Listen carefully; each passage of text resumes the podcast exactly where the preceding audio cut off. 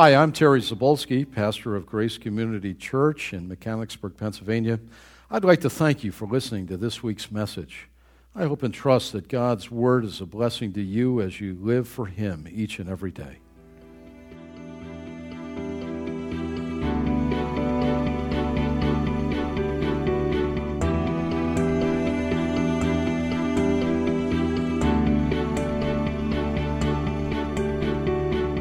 Well, take your Bible as mentioned and turn to uh, Luke's Gospel.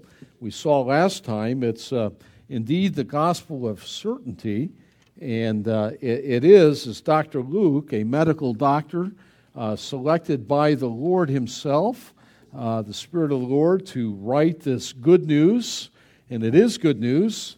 The news from State College last night, for most of us, was not good news.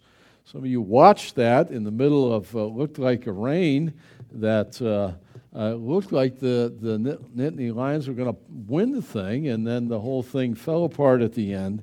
And I turned it off in the last seconds, thinking, well, maybe a miracle. But I saw the paper headlines this morning no miracle. No miracle. Certainty of a loss, oh my. Well, the Gospel of Luke is different absolutely certain. Don't need to turn it off before the end. It's absolutely historical, this person and work of Jesus that he presents. And I've entitled the message this morning as we look at the second paragraph of this gospel Always Trust God's Word. Always. You know, Christians, if you're a believer in the Lord Jesus Christ, you're a Christian. And uh, Christians are also known, they're known by a number of titles, right? One of them, they're called believers. Are you a believer? Well, we know what we mean when we say that. Those outside the faith don't hardly know what we're talking about, but we say, Are you a believer? Yes, I'm a believer in the Lord Jesus Christ. Are you in faith? Did he die in faith? So that's an old way. They used to ask, Did someone die in believing in the Lord Jesus Christ, died in faith. Okay? What a sad thing it is, isn't it? When those who are known by the title of believers don't believe God's word. Now, it's more than a conundrum, right? It's uh, more than a paradox. It's absolutely unbelievable that there should be unbelief in the life of a believer. It should never be. And yet, we're still in the body, we still have a sin bent. Even though, if you know Christ, you're wonderfully redeemed, we live in a world with, that wants to press us and squeeze us into its way of thinking and living.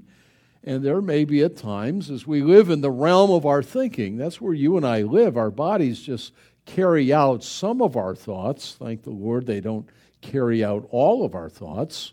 What do I mean by that? If you have anger at points, the, ex- the end of anger is murder. You just go kill that guy that cuts you off in traffic. Same to you, fella, you know, or you like the end of that. That's why if you have anger, it's the same as murder, Jesus says. So thank the Lord we don't carry out all of our thoughts, but even our thoughts and our thinking in the realm of man, the thinking, man, the uh, men, men and women in the realm of our thoughts. Uh, we don't always honor, honor the Lord in that, and a part of that is, is that we don't always trust God, even as believers. And that's part of the reason Luke writes his gospel of certainty, so that you and I would have a sense of certitude that we would really live according to our nature, the new nature that is, and, and act upon the very word of God. So that if God said it, I believe it, and really it doesn't matter uh, if you believe or not, it's certain. It's certain. And so it doesn't matter. You say, well, that settles it for me. No, God said it, and that ought to settle it for you and for me. For here's the thing God always says what he means, and he means what he says. And you can take it to the bank.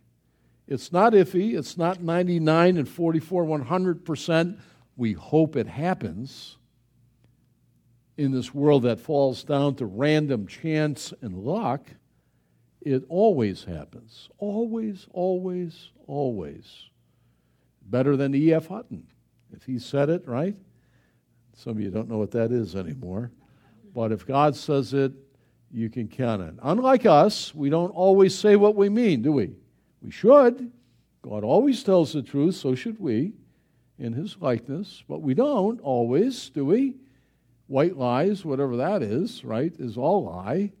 God always tells the truth. He always says what He means, and He means what He says, always. And therefore, the title of the message is Always Trust. Always. I want to encourage you to do that. We're going to see in this second paragraph of Luke's Gospel of Certitude of a godly man who should have, at the biggest moment of his professional life, after years of praying, didn't believe. And Luke holds him up for us as an example in contrast. It may be an example of encouragement. Say, that's me in the text. That's me in the picture. Did you ever ever do it? Whenever you look at a family picture, they say you always look for yourself first. Does that mean we're selfish? We just want to see if, our, if we're drooling or our tongue's hanging out. I don't know. But you always sort of look at that first, don't you? You don't look at everyone else and, oh, there's me too, you know? You're in the picture here, and so am I, and it's an example of what we shouldn't be. And so that's where we're headed on this. Now, the story of Jesus in Luke's gospel, strangely, and it is rather strange, doesn't begin with Jesus. As the early church thought back about the events that transpired in the coming of the Lord Jesus, they rightfully went back to John the Baptist, who was the forerunner, the introducer, the announcer, the one who would come, the Elijah announcing the coming of the Lord Jesus Christ. And they go, and therefore Luke writes from the very beginning, we saw that last time, of Jesus, and strangely, but not so much, he begins with the story of John the Baptist. Well, always trust God's word. Look at Luke chapter 1, verse 5, and we're going to read this as we unfold it uh, in, in the message. Well, let me, let me just say this past week, uh, some of you were from Pittsburgh, and Pittsburgh area, and the rest of you love the Steelers and you're hoping for a better day and all that kind of thing. But G20, the G20 was the big day for Pittsburgh, wasn't it? We're going to showcase the, the, uh, the Three Rivers City. And uh, boy, they tried to spruce it up. But you, you were there. They were, they were really doing what they could to make, uh, put the best face on this city that's been in, in kind of a renaissance from the heavy industrial days of making steel, and didn't they make steel? Wow. And to get ready to showcase for the world. And the president's going to visit, and all these dignitaries, and they're going to deal with glo- the global economy. Oh, we need help with that, don't we? Well, you, you know, prior to that week, there were for weeks advanced teams from these different leaders around the world that were in Pittsburgh. Did you know that? they just the leaders just don't show up at the Pittsburgh International Airport and say, Where, "Where's this meeting anyway? Where are we meeting? And uh, is there a table there? Do we sit around it? Are you kidding? A lot of preparation, a lot of advanced work went into the meeting this week. A lot of money was spent. That really helps Pittsburgh, and they need that, right? For the local economy and all that, to get ready for all these highfalutin leaders from the G20 to meet there. They just didn't show up and met and to meet. Well, I'm reminded the day finally arrived uh, when uh, uh, God chose had chosen to send His promised Son to provide salvation for His people. And just like the meeting in Pittsburgh needed uh, on a different plane a lot of preparation, uh, it was essential. So God uh, provides salvation, and in doing so, in the sending of his own son, the, the biggest event of human history, and it was not the landing on the moon, it wasn't Christopher Columbus who sailed the ocean blue in 1492. It was the coming of the Lord Jesus Christ and all that would be unfolded in as he approached Mount Calvary and did the greatest single work that was ever done. The greatest where he offered himself as the Lamb of God for the atoning sacrifice for sin. And so a lot of preparation needed to go into this as well. And so God sent John the Baptist, or the baptizer as we know him, to call in preparation this nation of Israel to repentance and to reformation. It was not a high water spiritual mark of a day for Israel at this time. In fact, it was quite deplorable. It was bad, if anything else. You see, it was a day, we'll talk later, but for 400 years, heaven had remained silent. There had not been one of God's prophet, there had not been one book of the Bible, as we would call it, written for a space of 400 years. And now, finally, that uh, silence is broken with heaven, with God sending uh, one of his messengers to speak uh, to the father of John the Baptist. The first time in 400 years. Now, to us, that seems like a long time, and certainly for those of us who might live three score and ten or four score or maybe a little bit longer, 400 years is a very, very long time. In fact, when we count human history, 400 years would be, go back, it would be 1609. That, my friends, is a long time ago in American history.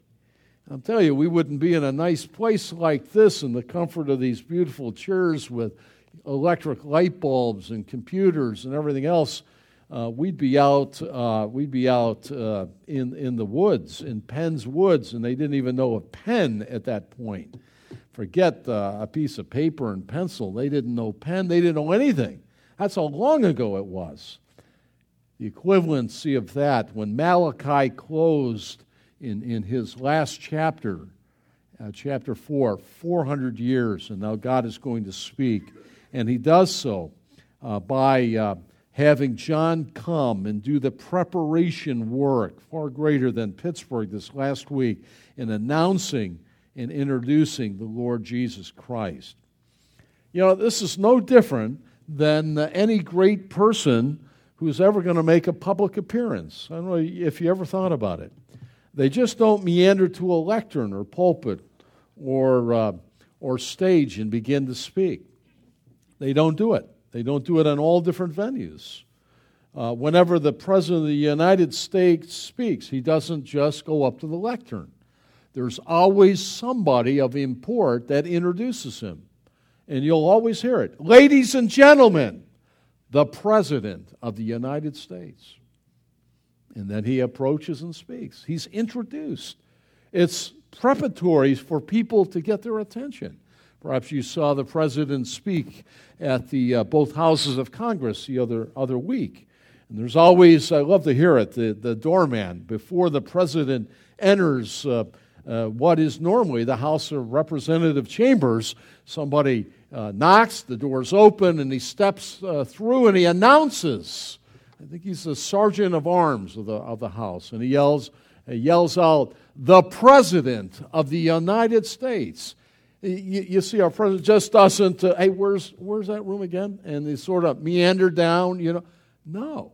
And, and even in the Sports Hall of Fame, Jonathan was recounting to me with such a, a sense of uh, sadness that when Michael J., probably the greatest basketball players ever, ever played the game, was uh, inducted recently into the Basketball Hall of Fame uh, you're able as an inductee to pick the person who will introduce you. Again, somebody introduces you.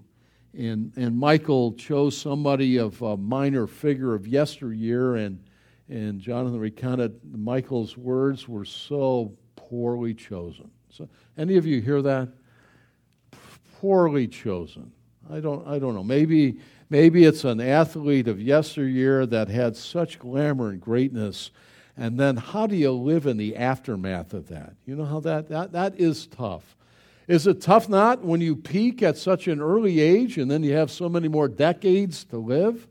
Oh, how difficult that is. I often think of that with the Olympians. You know, they're 18 and 19, some are 16 and they win the gold medal. What in the world do you do for an encore the rest of your life? Don't peak too early, you know.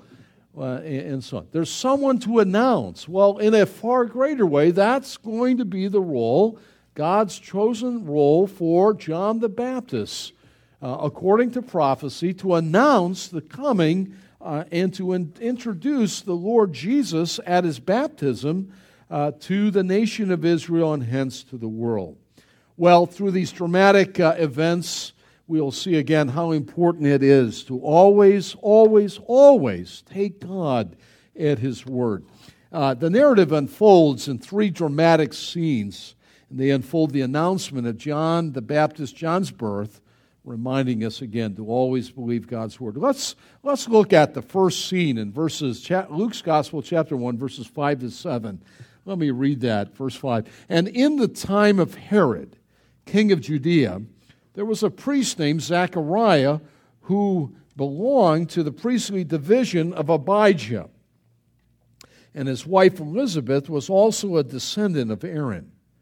Both of them were upright in the sight of God, observing all the Lord's commandments and regulations blamelessly. But they had no children, because Elizabeth was barren, and they were both well along in years. Well, here's the, uh, the first scene. And what we find here is uh, an encounter, encountering a tragic situation. Uh, it's, a, it's an aged, godly couple and the, in the crisis for them uh, is that they are without child. Dr. Luke, uh, being the good historian, careful historian that he is, carefully sets his account in the political context. Those of you who have spent years studying social studies and history know that oftentimes it's the dating of the presidents or the kings or the dynasties. And Luke is no different. He does the same thing. And it's almost a foreboding type of introduction in verse 5 when he says, And in the time of Herod, king of Judea. Reminded me as a young boy, my mother was a great reader and would read to us at night, and many of you, that's your occasion. And sometimes uh, she would read a story that uh, was a little scary. It was a dark and dreary night, a dreary day. Jerry mentioned that earlier with the rain. Uh, you knew that in a dark and a dreary night, when a story began that way, it was going to be a little bit foreboding, a little bit, uh, a little bit scary. Luke begins that way because um, he dates the beginning of Jesus' ministry at the time of, of this uh, Herod. This he calls him Herod the King. Well, the times, some of you are more historical than others, Herod the Great reigned from 37 to 4 BC. He was, uh, and so he's at the end of his reign at this point. Jesus would be born in the latter year or years of his reign before he would die. And Herod, he was, he was something. He was a, one of the decrepit figures of human history, really.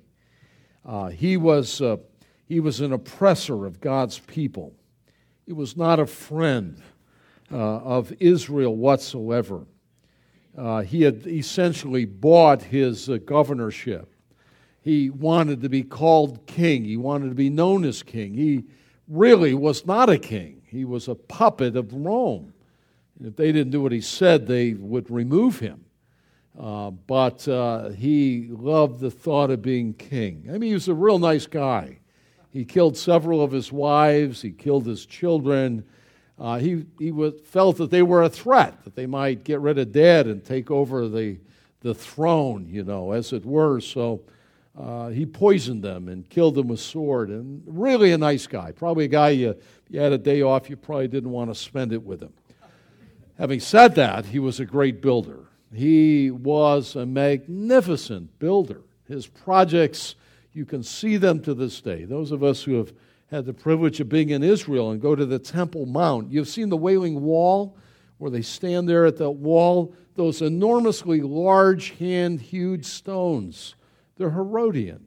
Herod's a part of his great retaining wall in, in like a pie, forming a wall and filling it in. And the Temple Mount was uh, developed with the temple. Today it has the, uh, the mosque.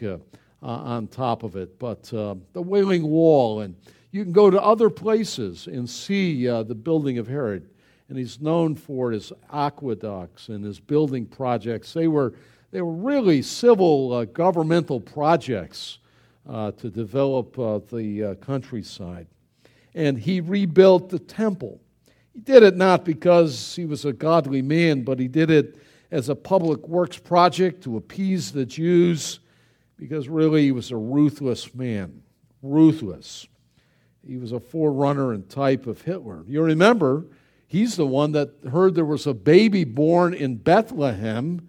And uh, again, he didn't want any rivals. So he went down and he exterminated all the babies that were under two and under to wipe them out. He wanted no rival for his throne. Well, we meet in this context of a dark and a dreary night this godly couple, and they were godly.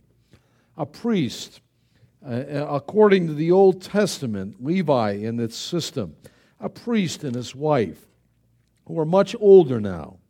They're nearing retirement, and they're living in the hill country surrounding uh, the city of Jerusalem, but they're out and about.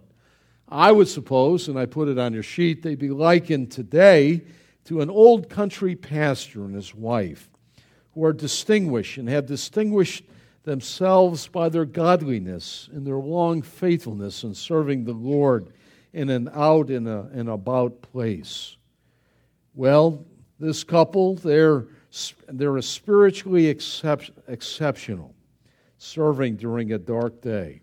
They were faithful in a day that was filled with gross infidelity in the worship and service and the love of the Lord. That's, uh, that's this couple. But as mentioned, there's a problem. The problem is that uh, this aged couple are childless. It was a dark cloud that hung over them. Now, that's not new. Some of you know your Old Testament better than others, perhaps, and you can easily think of some other godly people who uh, had the same sort of situation. They were without child. And quickly, you run back to Abraham and to Sarah.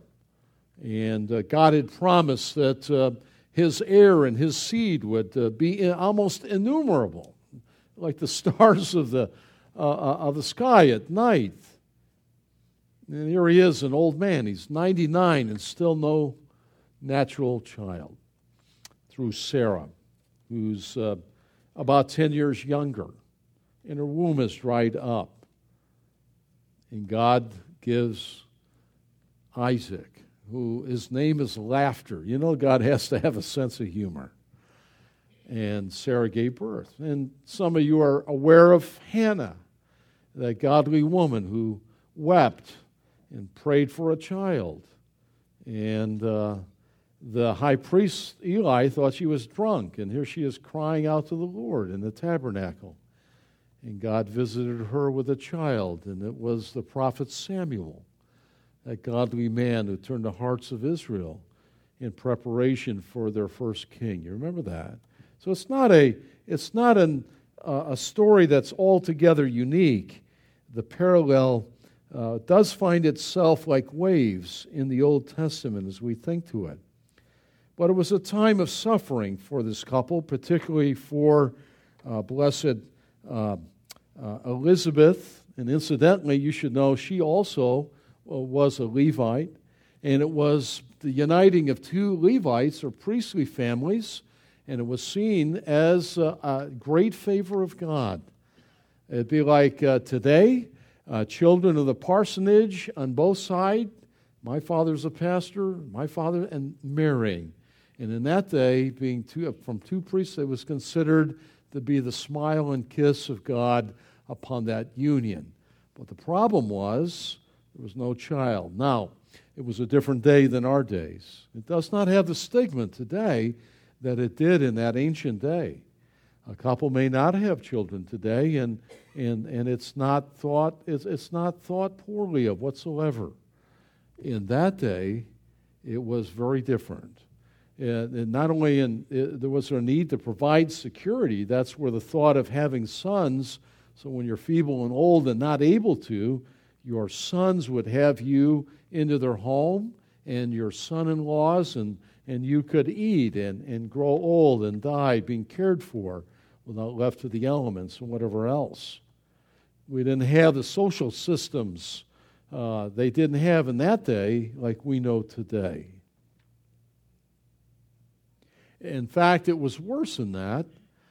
some even considered if in that ancient day of Israel you didn't have a child, that you were under discipline of God and that God was not happy and was striking you with punishment. And so, this godly couple who had served God faithfully in a little country setting for most of their lives had this dark cloud of no child and the scuttlebutt of the people around that loved them but wondered what is it?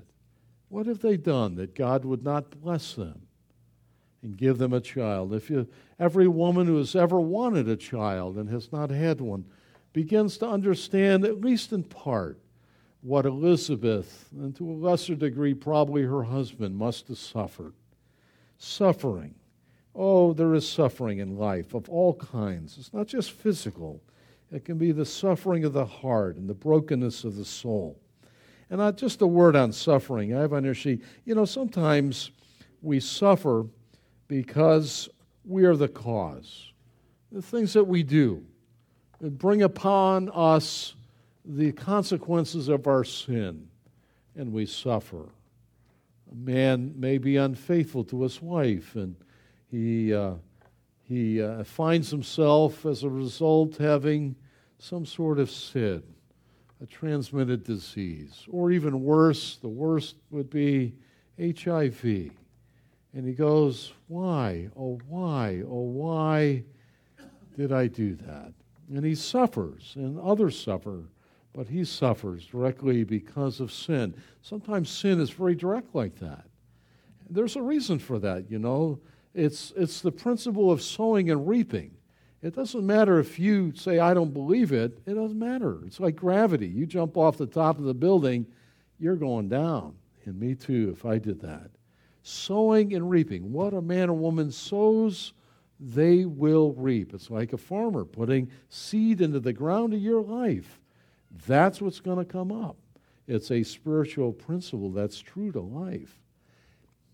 Now, some of the some of the good things that result from from our consequence, and God is able to take that, and we all fail, and we've all sinned, is that like sticking your hand in the fire as a kid saying, wonder what that feels like. Ha! Won't do that again. God has a way of teaching us through the pain and the scars and uses that to grow us in holiness for Him. Do you know that? You know, we usually don't go like, that was so much fun. I'll do that, whatever that is, again and suffer. No way. We often say, I'll never, I'll never do that again, right? We learn that way. It's a pain is not pain a great teacher? It is. I find it to be one of the best, you know. I usually don't uh, learn as much in the sunny days. In the pain is when we learn. And so suffering sometimes is a result of what we do. But sometimes we suffer for doing right. And just point you again to Daniel and to Joseph in the Bible. They did right. They prayed. They honored the Lord. They're thrown in the lion's den. They're thrown in jail. He didn't uh, uh, philander with Potiphar's wife. You're in jail. And sometimes you may feel that you suffer for doing right. You get passed over in business because you don't play ball with the boss and do all the what the boys do or what the crowd does and all that, so you're passed over. And that's a form of suffering And in families that way. Faith and I have felt that, even in our family, that not all have believed the faith. And we feel that and there's a bit of, of suffering there. And, you know, third, sometimes we suffer because of the sins of others. We suffer that way. A drunk driver is out and he kills somebody. I read it almost every week in our paper. It's a, it's a carnage on the highway. A couple driving along and somebody drunk or somebody not paying attention. Don't talk on the, uh, don't be texting and that stuff when you're driving. I'll read it. They cross the line and head on and kill this. It's a horrible thing. They didn't do anything. They, they suffer and their families because someone else did something they shouldn't have been doing. And we know what that is. We've suffered, and you know that even in our own family with those kind of things, and so have you. And finally, sometimes we suffer Here it is because God wants to be glorified through that suffering. You can't point at it. Uh, did, who sinned? Did this man sin or did his parents? Remember that? The man born blind? What did Jesus say? None of it. He's blind from birth because of the glory of God, because up to this moment, he's been that way because I'm going to show you by healing this man who never saw that I am the light of the world for the glory of God. And sometimes we suffer for those reasons. So it's helpful for you to think rightly about suffering. Now, let me back up and say in summary you don't always know why you suffer. Don't think you know. Unless you immediately stick your hand in the fire, you're like, I, I think I have a good reason to know why, okay? But but even that, God is working on multiple levels, and you don't always really know why. And you don't certainly know why in the lives of other people. All right? So be careful, be gentle, be loving with people. Don't assume. Do you remember Job's friends? friends like that. Job, you know, just confess your sin and things will get better. They, they were clueless, and God rebuked them. Remember? So let's be gentle about that. The neighborhood around Elizabeth and Zechariah, they didn't really know why they suffered through childlessness. They didn't know. And God was going to use that to really emphasize, like neon lights, when He sent the answer to their long, lifelong prayer, a baby. It would be for His glory that they suffered, and I'm sure shed tears and so be very, very careful about that. Well, that's scene one. We're introduced to this couple. It's a dire time. It's not a spiritual high water mark in the nation of Israel, and yet here's a pocket of godliness in a little country setting. This couple nearing retirement, Zacharias and his dear wife Elizabeth. And God knew the best way to show that John was special was to have him come from a barren womb. Wow. Uh, let me say, wouldn't, that be sort of like the announcement in the paper? Uh, this would really make the headlines. Ron, you tell me if I will use Messiah Village, but I, I had Bethany Village by illustration. Wouldn't that be something if they announced the baby was born by one of the residents? Would that be something? Amen, Ron? Have you never seen that, have you? Not of a resident, I mean. I hope not. That would be something. But would that not be an attention getter? I don't want to know the details. Don't tell me. I just, I've heard stories, so we'll just leave it at that. Well, that's the first scene. Second scene, verses 8 to 23, the heart of this, uh, calling us always to trust God's word. Next, we witness the announcement of John's arrival. So let's read it, verse 8 and following. Once, when Zacharias' division, his priestly division, was on duty and he's serving as a priest before God, he was chosen by Lot, according to the custom of the priesthood, to go into the temple of the Lord and burn incense. And when the time for the burning of incense came, all the assembled worshippers were praying outside. They were in the temple court, courtyard. Then an angel of the Lord appeared to him, standing at the right side of the altar of incense. And when Zacharias saw him, he was startled and was gripped with fear. But the angel said to him, Do not be afraid, Zechariah. Your prayer has been heard. Your wife Elizabeth will bear you a son, and you are to give him the name John. And he will be a joy and a delight to you. And many will rejoice because of his birth, for he will be great in the sight of the Lord.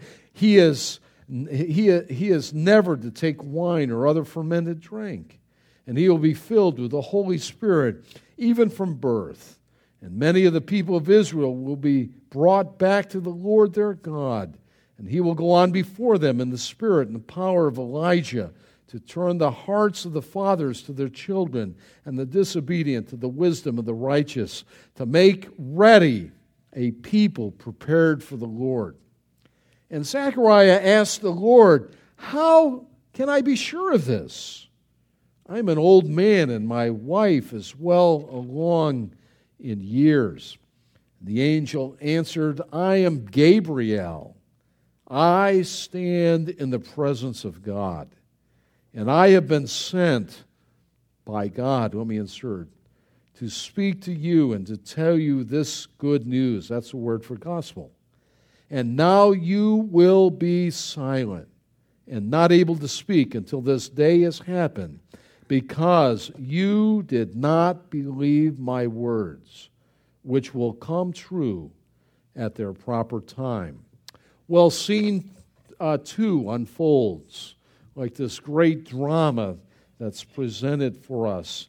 And we witness the announcement of John's arrival. Well, the least that we can say is this is completely and totally unexpected. You would never have thought that if you didn't already have heard the story in days gone by, or at least leading up to Christmas. It's utterly amazing. God sends his angel Gabriel to Zechariah to announce this. Now, note first of all that Zechariah's division of priests, they were in service at this point when his number was chosen.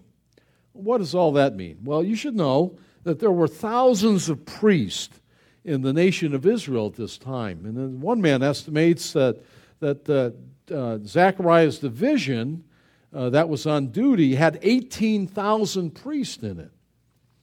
Now, the, the priest in that day, since there were 24 divisions of priests, uh, would serve for uh, one day twice a year, and they would rotate all the way through the 24 divisions.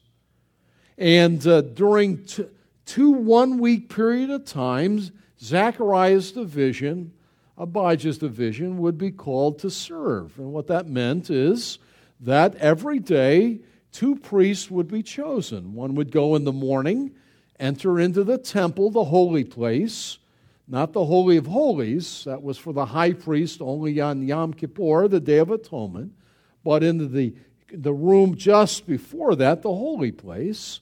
You would approach the altar of innocent, uh, uh, uh, uh the, the, the beautiful altar, and uh, the essence of the, of the flowers, the incense, would waft its way up, and it would be symbolic of the prayers of God's people rising before the throne of God. And the priest that was chosen would go in in the morning and he would pray for the nation, and I'm sure for anything on his heart. And then in the afternoon, around mid afternoon, the second time of the day, the second priest would go in and he would do the same thing. The folks would be all out in the courtyard uh, they would be waiting for the priest to come back out, and then he would announce the Aaronic blessing from, from Numbers chapter 6. The Lord bless you and keep you. You're familiar with that. That's the occasion. That's the day that Luke is writing of. Now it's Zechariah's day, and his lot is chosen. What, what's that mean? That meant there were so many thousands of priests, they could not all go in. So the fairest way to do it, they would be throwing dice or lots. In other words, this is the day that Zechariah won the lottery.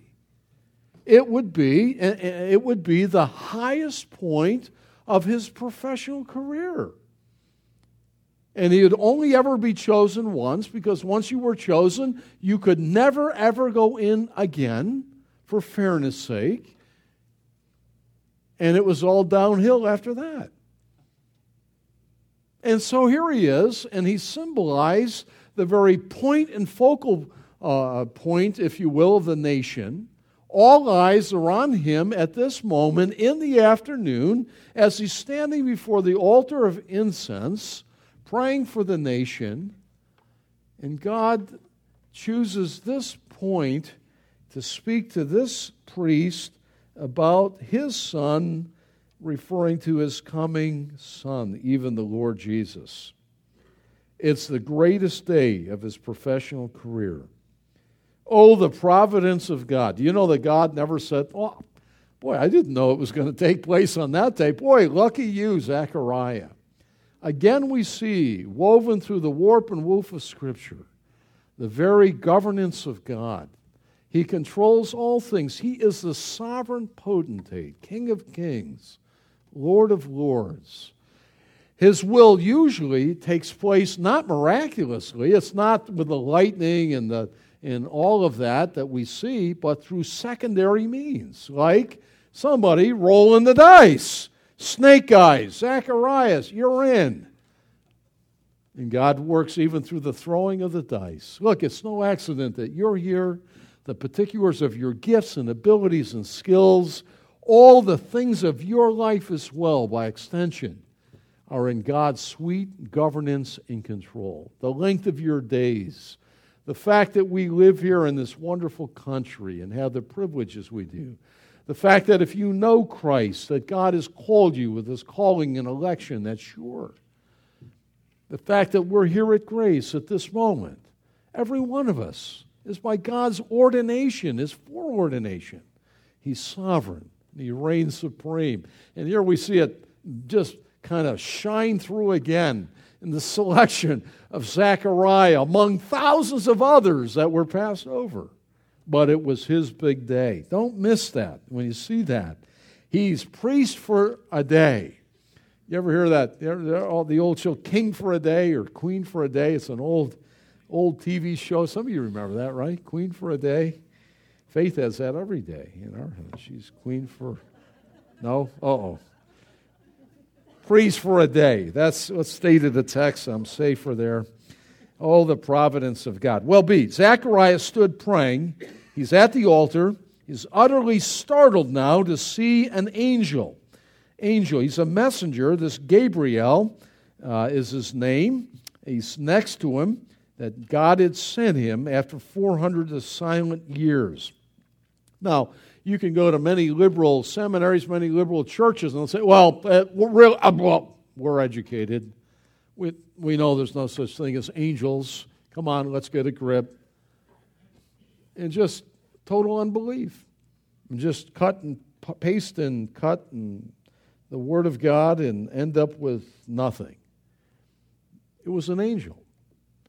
Uh, I listened to R.C. this week, and he said when he was in seminary, he did a mathematical study. I thought it was interesting. A study in the New Testament of how often the word angel, angelos, Los Angeles, did you know Los Angeles is the city of angels? They're heavenly like out there. Have you noticed that? he did a study of the word angels in the New Testament, and surprising it is.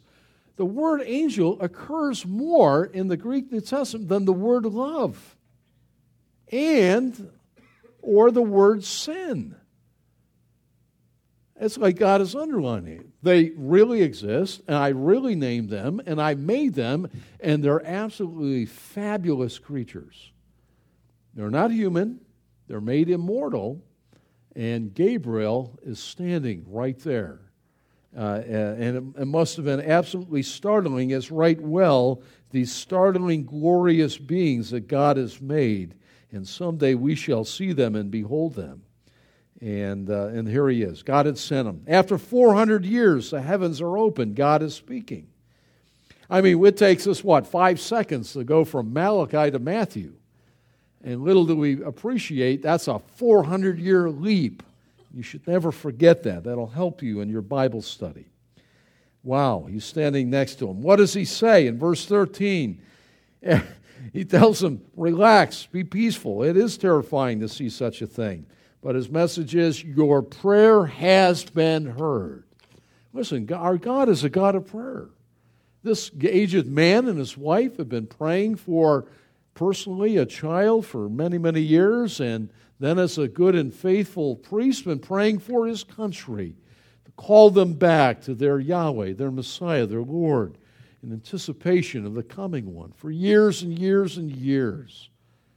And God had heard every word that they had ever, uh, ever uttered. Listen, God hears you and I when we pray. God desires us to pray more, it's a shame to say, than we are more anxious to pray. God is more willing to hear us. I mean, one of the prophets says he catches every one of our teardrops and he keeps them. What a beautiful way of, of picturing God's care for us and his knowledge is intimate of us, our heartbreaks and our sorrows and our needs.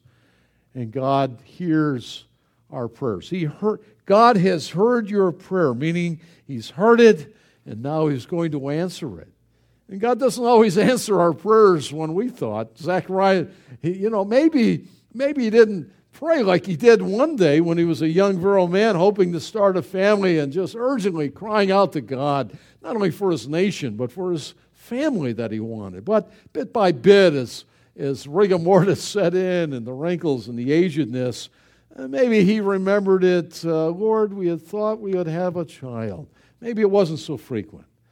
But God had heard them all, and now He was going to answer both His personal and His national request.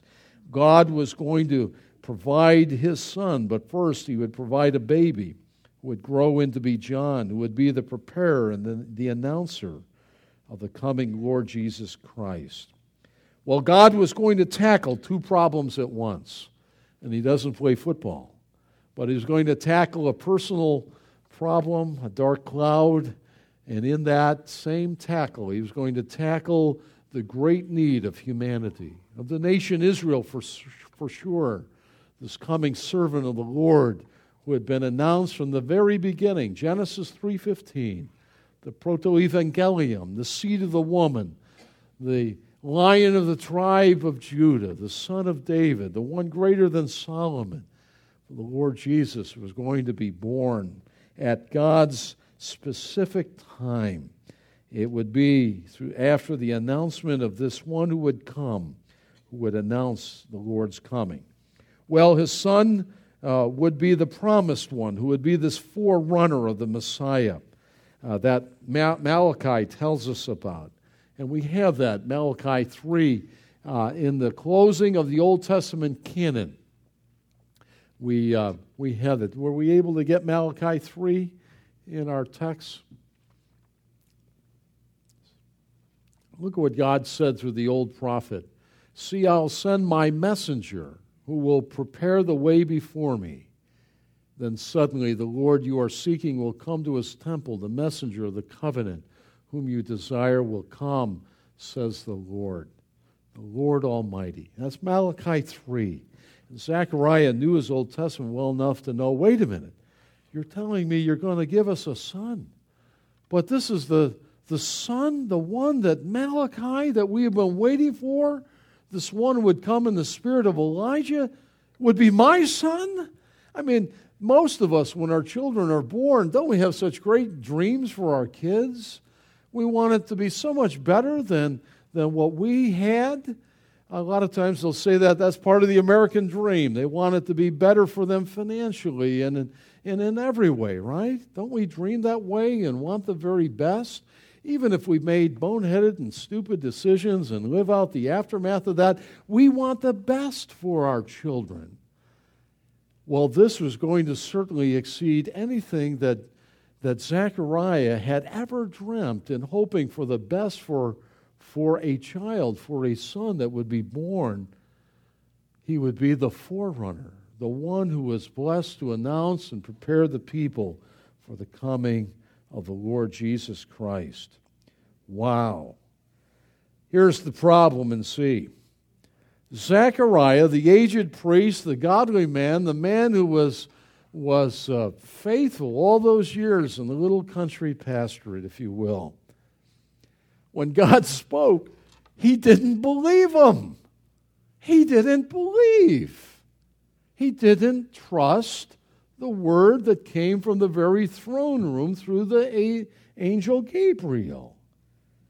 Man, his big moment. It's like the World Series, seventh game, right? Two outs, bottom of the ninth. Three balls and two strikes. Zachariah's at the. It's his big moment. It's his big day. It's, I mean, it's the harpoon. It doesn't get higher than this. And the man of faith falters. And in that, there's hope for all of us, isn't there? There's hope for me, for we all at times. God help us. We never should. We should never make provision for it. But he falters and falls, doesn't he? He fails. Zechariah did not believe God's word to him. Look at, look at verse 18. Let's just reread this again. He, Zechariah him, How can I be sure of this? I'm an old man. I'm decrepit. You know, my wife, well, she's She is well along in years. I'm Gabriel. I stand in the presence of God. I got this message from God. I've been sent to tell you this. And you don't believe now. You didn't believe. He doubted. He asked for a sign. Now, here's the thing. One man wrote, I love this. I think it was uh, Ryken wrote, he had the right biology, didn't he? He looked at him and he said, Her womb is certainly shriveled up, and I've got nothing to give. He had the right biology. He gets an A. Good job, Zachariah. A, you got it. You learned all the phylum chordatas and all that stuff I couldn't even pronounce back then, right? A plus. But he failed in his theology class. He went down the hallway to the next class, heard that God was great, but forgot about it. So he passed biology, but he failed theology. He forgot that with God all things are possible. The aged priest. Oh my. How often in the days to come he was going to regret failing that exam. He swung and he missed. Oh my. He doubted. God is able. How ironic. He had prayed for this very thing for all those years, and he finally ended doubting whether God could do it. I want to show you a humorous account that is exactly the same type of thing written by our same author. Go to Acts. I love this in Acts 20. We have Herod, it's very similar. In Acts chapter 20, it's not Herod the Great, it's part of his family, it's one of his sons, uh, is now king. And uh, he arrests a couple of the uh, apostles. He had had James killed uh, and, uh, and now he arrests John and Peter and throws them in jail. In, the, in Acts chapter 12, verse 1, there's Herod's, he's mentioned. He had, had him arrested um, and throws, uh, as mentioned, John and Peter in jail. And, you know, the church is just a baby church, and they're, and they're fearing they're going to lose these uh, greatly esteemed disciples, now apostles. And so they have a prayer meeting. Uh, in verse 5, Peter's kept in prison. Verse 6, uh, he, uh, Herod's bringing him to trial, and, you know, he's in chains and all that. An angel visits. You know, there's a prayer meeting going on. The church meets and prays. Where is this? Let me, let me look at verse 12. While Peter's in, in prison, or so they're thinking, uh, many people had gathered and were praying. The angel, in the verses just prior, miraculously come and release Peter from, from prison. And here are the saints, you know, they're meeting at Grace Community. Oh Lord, you know how much we need Peter. He's, uh, he's your preacher, he's, uh, he's an apostle, and we need him to teach us and to train us. And oh, oh God, please. And it probably went on for a long time. And Peter makes his way to the house where they're having the prayer meeting. And he's standing outside. The door's locked for obvious reasons, in case they wanted to arrest some more. Knocking on the door. And Rhoda, the household servant, comes to the door, right? And who's there? And Peter said, uh, Peter, I'm Petros, open the door. And uh, she runs, uh, she doesn't open the door in her excitement, runs back inside, interrupts the prayer gathering of the, of the church. Peter's outside. They don't believe her. They don't, unbelief in the house of faith. And look, verse 15. You're out of your mind, they said to her. is, it, is it any different than Zechariah? Is it any different than us? we pray and pray and pray and wait, and the years pass, and sometimes we get discouraged and we stop and we wonder, is God ever going to answer this? I had that in my own family with my father. I thought I would never see or hear of my father uh, being in faith. It was a prayer of my life. Prayed and prayed and prayed. And finally, after he died, I heard the story of just that week that my father had put a simple faith in the Lord Jesus I never had a chance to talk to him about it. but I embrace it and I hold it and I want to believe in every ounce of me that it was genuine and that God answered it. Not in a way I ever thought He would. The last Sunday night He would ever leave. My father expressed through a verbal prayer out loud uh, a receiving of the Lord Jesus Christ. Wow. Wow. And here's Zechariah. You know, the prayer of his life. Like those praying for Peter. God answers. They didn't believe it. They, no way, you're out of your mind. Wow. We, like uh, Zechariah and like those praying for Peter, we often look at things from a mere human perspective, don't we? From what we can see and what we can figure out. And God is able and able to work on so many planes far beyond us. For with God, all things are possible. Well, God ends up disciplining Zechariah quickly as we come to an end here. He, he is not able to speak uh, until the great day takes place. You see, he leaves the temple. He's disciplined because of his unbelief. He goes outside and he's really delayed in getting out. People were afraid something happened to him. And when he comes out in the outer court, and there's hundreds and maybe thousands of them waiting for Peter to pronounce the Aaronic blessing upon him. Couldn't speak. Another priest had to do it. And then he quickly makes his way home to that little countryside to his cottage where Elizabeth has been waiting for him. And I say to you, how tragic for him. How tragic to receive the greatest news, at least of his day, and never be able to share it with anybody. Have you ever gotten a really good secret? You knew something was going to happen. You guys tricked me the other week and months of something going on. Little did I know. That was pretty big, right? And nobody spilled the beans except my little granddaughter, bless her heart. She did. The little Taylor. Did I tell you this? I thought Sarah had told her a couple of days before, Taylor, we're going to go see Grandpa. Uh, or Papa. She calls me Papa. We're going to go see Papa. And it was just a passing comment, Sarah said. And then uh, several days later, I'm on the phone for less than a minute with little Taylor. And in the midst of it, Sarah standing next to us says, Papa, I'm coming to your house. And I said, Oh, that's nice, Taylor. Oh, that'd be so nice. And Sarah quickly grabs the phone there. You know, she was trying to tip me off. She knew about it and she let it out. And uh, of course, I was completely clueless as to what she was referring to. I, I thought, yeah, someday you'll come to Papa's house, you know. But, uh, but she let it out. And you know, sometimes you get some big news there and you can't tell it. Here's Zechariah, the poor guy, because of his own unbelief. You know, the, the forerunner's coming. That means the Christ is coming, and that means it's my own son, and it, he can't open up. He can't even let it fly. It's like the Bills winning the Super Bowl and uh, not me not being able to say anything about it. That'd be a horrible thing, you know? I mean, the Steelers win every other year. That's not even good. That's not even new news, right?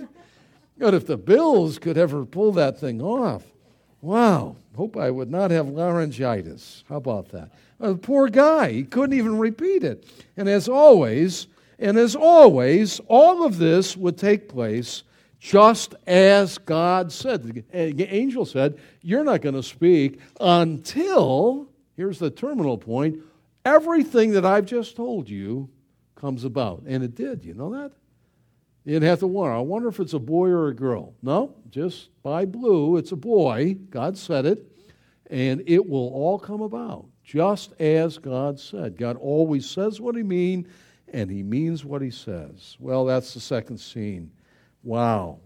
Witness of an announcement of John's arrival. What a birth announcement that was. Wow. We, as I said many times, we always send out the announcements after, right? The baby comes.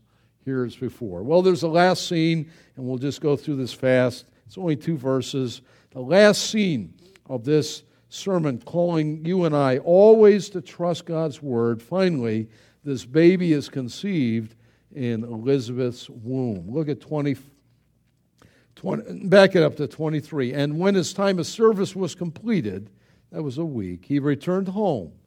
And after this, his wife Elizabeth became pregnant. There's a lot involved in that little phrase there, as you can imagine.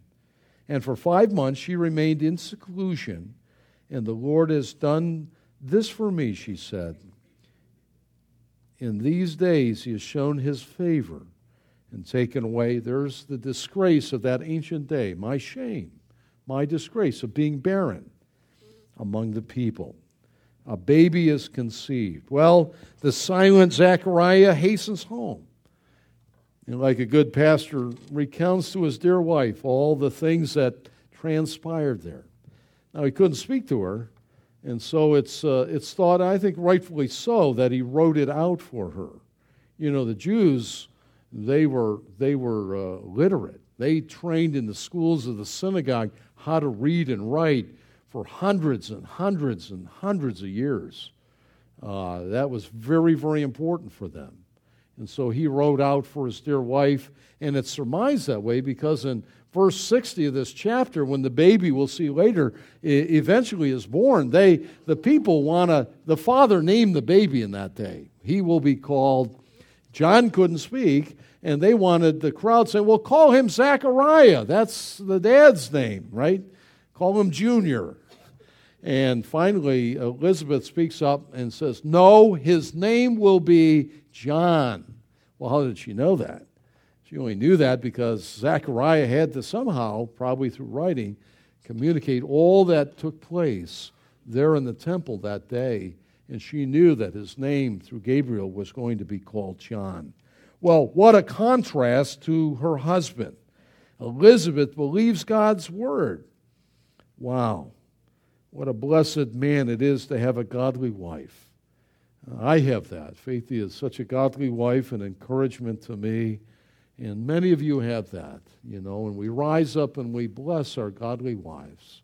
Here he is a busy priest and godly wife serving the Lord. And at a point where his faith faltered, hers, hers was strong. How do I know that? She had to submit it. We're going to do what? We're going to, uh, are you kidding? And all that. Now, well, let, I'm not going to say anything. You just use your imagination at that at the retirement village. And God's not squeamish about that. We, we get a little, oh, what's he saying? It's in the text. God isn't squeamish about that. And out of that which was really death came to life and conceived a child to the glory of God. And all the way through, she praises God and honors him, this woman of faith, this Elizabeth. And finally, she acknowledges that God has answered her prayer, and she glorifies God by giving him thanks, for her disgrace is now removed. And she's utterly content, isn't she? And she's filled with joy, for God has worked. God is teaching Zechariah and us again us. Don't miss it. Always trust Him. Always believe His Word. Always, always. We're believers. It ought to be second nature. God said it. That settles it. I believe it and, and act upon it. Always trust His Word. Never, never doubt it. Oh, you'll be tempted. Satan will want to rob that. Did God say you should not eat? I mean, he's good at that. Don't fall for that. Well, lessons for our life. Number one, as believers, and here it is in the lessons, I'll say it one more time. We are always to trust God's word. If He said it, it settles it. Always. Let God be true and every man a liar. It is the word of God. And no matter what subject God speaks on, some go through and they try and strip the Bible of various disciplines. Well, God, it's not a history book, it's not a science text. Now, listen, God is the great scientist, He's the great historian, He's, he's the great artist, He's the great mathematician. Wherever He speaks, it's a 100%. And God has preserved His Word. One of the great treasures of our day is to have a copy of His Word in our own language. It's the greatest treasure for a people. Always trust it. Number two, number two, be encouraged. As uh, for as in that day, so today, God's program is right on schedule. He's not behind. We run behind a lot, don't we? We're wondering, well, is Pastor going to finish on time? We've got a lot to do today, right? Or in your daily schedule, oh man, I'm, I need an extra. Could I have 28 hours this day? I need extra hours. I'm running behind. God is always right on time. Do you notice uh, it wasn't the day after that the other priest was chosen, it was Zechariah on that day in that temple. And it's indicative of God's schedule and program, right on time. And take comfort in that. I do. I really do. The Lord will fulfill his purpose for me, David wrote. I find great comfort, and so should you. Okay, number three. Third lesson God is sovereign. And he usually works through providence.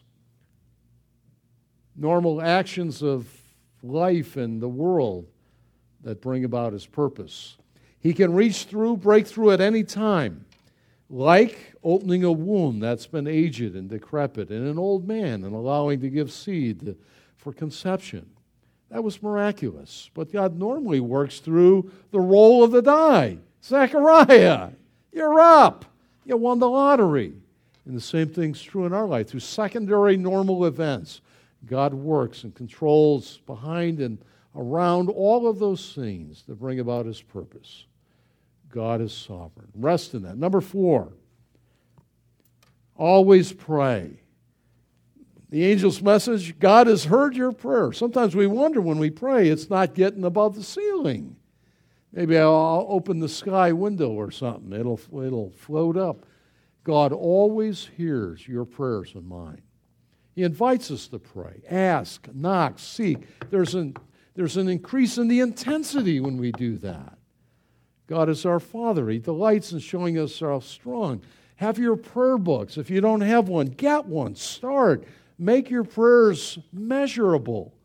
They should be. You never know if God answers it if you don't write measurable prayer requests. God is glorified in that. When you ask of Him great things, pray. Never give up. Pray for your loved one. Cover them. Pray for your work, your accounts, your businesses. Pray for the work of the Lord, the ministry of, of our church and our missions and, and, and the requests that come in. Pray that way for the sick and, and those that are downcast and brokenhearted and need that. Pray for God's encouragement. Pray that way. Be people of prayer. Be that way. Zechariah was. God has heard your prayer, and God has answered. It was the day of answering. It was the day of answering. I didn't emphasize, I do, I'll say at this point, God's answers to our prayers sometimes come at surprising times, don't they? And they come in surprising places, and they come in surprising ways. True for Zechariah and true for us. And number five and last, let me urge you today if you have never received Christ the Lord as your Savior, you must be born again. It's a command of the Scriptures to receive Christ and be saved.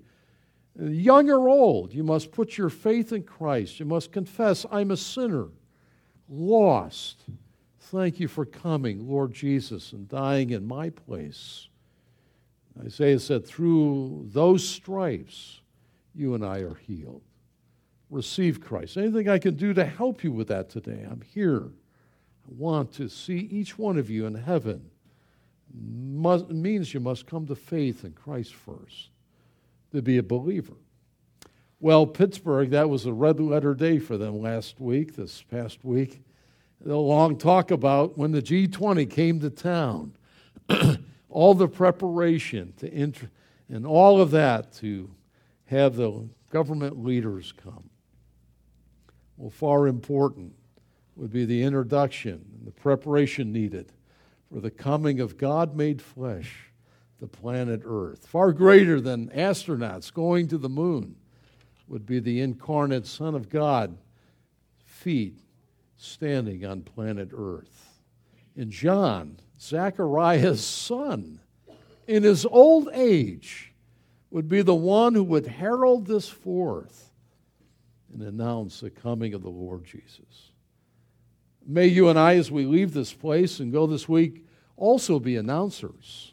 Not that he's coming like that first time, but he came once He's a God of love, and He invites all people everywhere to Himself to be saved.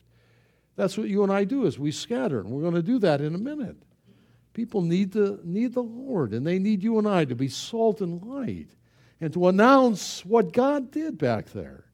For one day soon, Christ is going to come again. Always, always trust God's Word.